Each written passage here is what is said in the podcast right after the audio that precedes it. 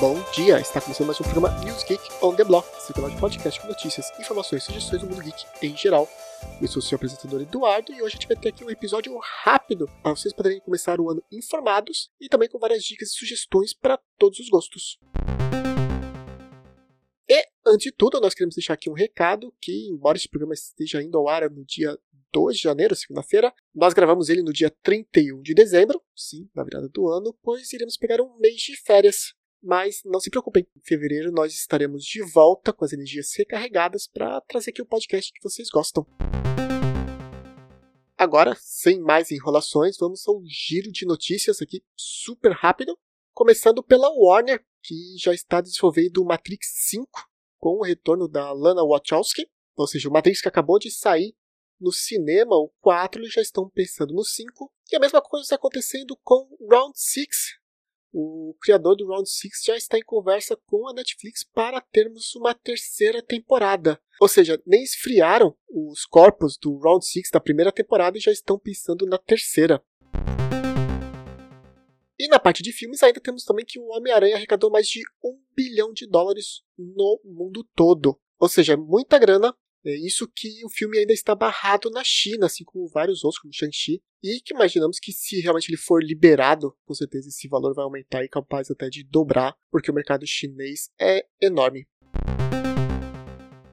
Na parte de jogos, nós tivemos aí o Final Fantasy XVI, que foi confirmado o atraso dele devido à pandemia logicamente com todos os problemas de, da pandemia, do Covid, a Square Enix já confirmou que realmente atrasou pelo menos aí meio ano. Ou seja, o jogo que foi anunciado em 2020, não tivemos mais notícia, agora foi informado sobre esse atraso e provavelmente vai sair alguma informação só para o meio final deste ano.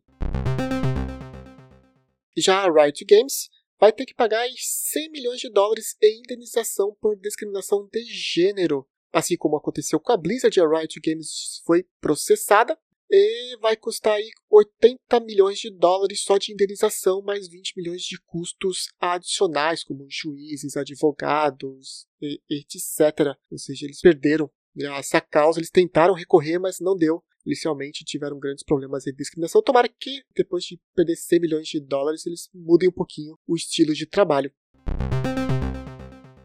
E, por fim, Nintendo lançou aí uma lista dos jogos indies mais vendidos em 2021, para vocês ficarem de olho, principalmente se sair em promoção. É, entre eles, o que nós conhecemos aqui do podcast é o Unpacking, que é um quebra-cabeça com itens de mudança. Spelunk 2, a continuação do Spelunk 1. O Subnáutica e sua expansão, que é um jogo onde você é um mergulhador explorando o oceano e Eastward, que é um jogo meio estilo Zelda antigo, com vários puzzles, monstros e a história é muito boa. Realmente fica a recomendação para esse jogo. E como comentamos, a parte de notícia desta vez seria bem rápida, mas em compensação nós vamos ter aqui várias sugestões, já que vamos ficar aí um mês fora. Nós queremos trazer várias sugestões para vocês poderem ver e jogar. E nós separamos aqui por streamings, para ficar mais fácil para você procurar, mas nós vamos colocar também os links no post desse episódio. E começamos pela Netflix. Nós temos aí três coreanos, duas séries e um filme. O The Silent Sea, Mar Silencioso, que lançou agora no final do ano. The School Nurse Files, que já é um pouquinho antigo, acho que já tem um ano ou mais nessa série. E Space Sweepers, um filme futurista né, no espaço, androides e coisas do tipo, é bem legal. Nós também temos Unknown Origins, ou seja, Origens Desconhecidas, é um filme espanhol recém-lançado, muito bom, bem divertido, somente para quem gosta do mundo geek, mundo nerd, fica aí a recomendação. E na parte de animação nós temos The Kids on Earth, que é uma animação para crianças, adolescentes de zumbis. É bem legal, bem divertido. Não é para crianças tão pequenas, mas realmente vale a pena assistir. E Firedrake, que é uma animação onde os dragões existem, mas estão escondidos. E esse sim, que é para qualquer idade, qualquer criança, é bem legal.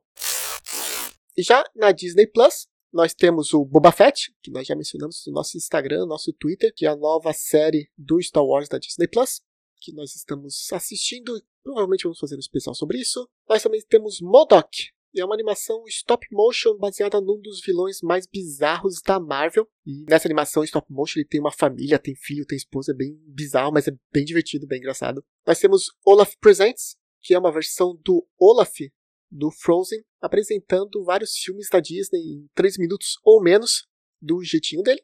E também a animação A Casa Coruja, que é uma animação que estamos aí na espera da segunda temporada sair na Disney Plus. Já saiu no Disney Channel, mas ainda não veio pro Disney Plus. É aquele tipo de animação, tipo Desencanto, Futurama, nessa linha assim meio louca, engraçada.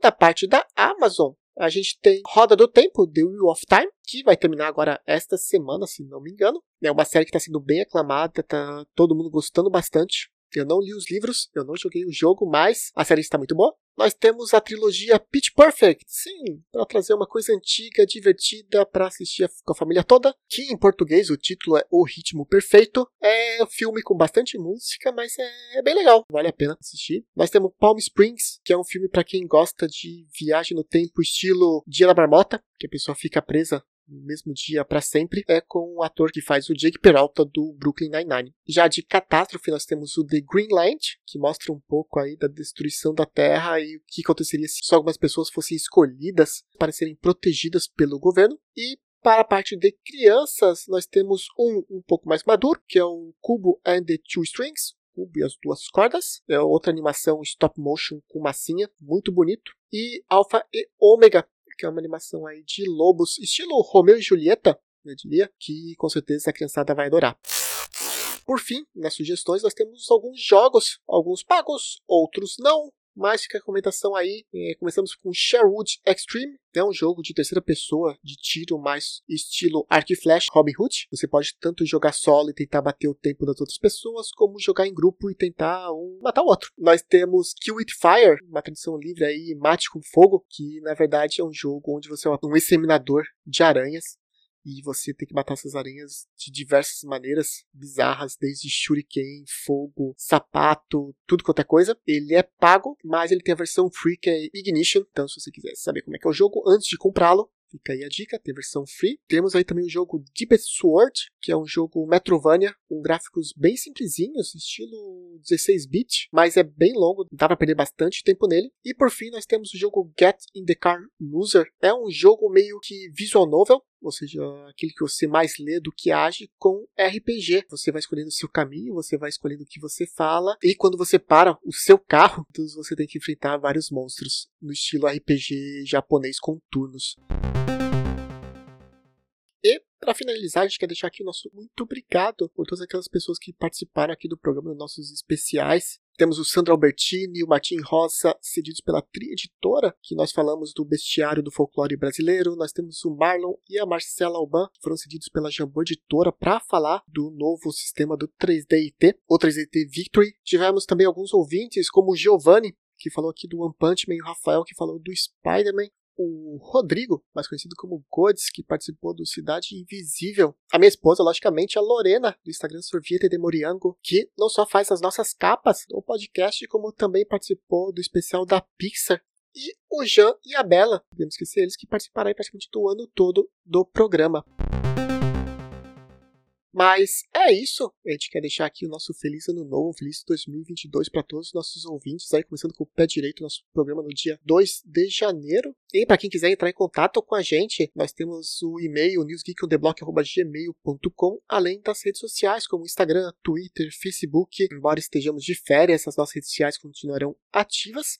E com isso a gente termina aí mais um giro de notícias super rápido dessa vez, mais um monte de sugestões para vocês aproveitarem esse começo de ano. Muito obrigado pela preferência, até o próximo programa e tchau!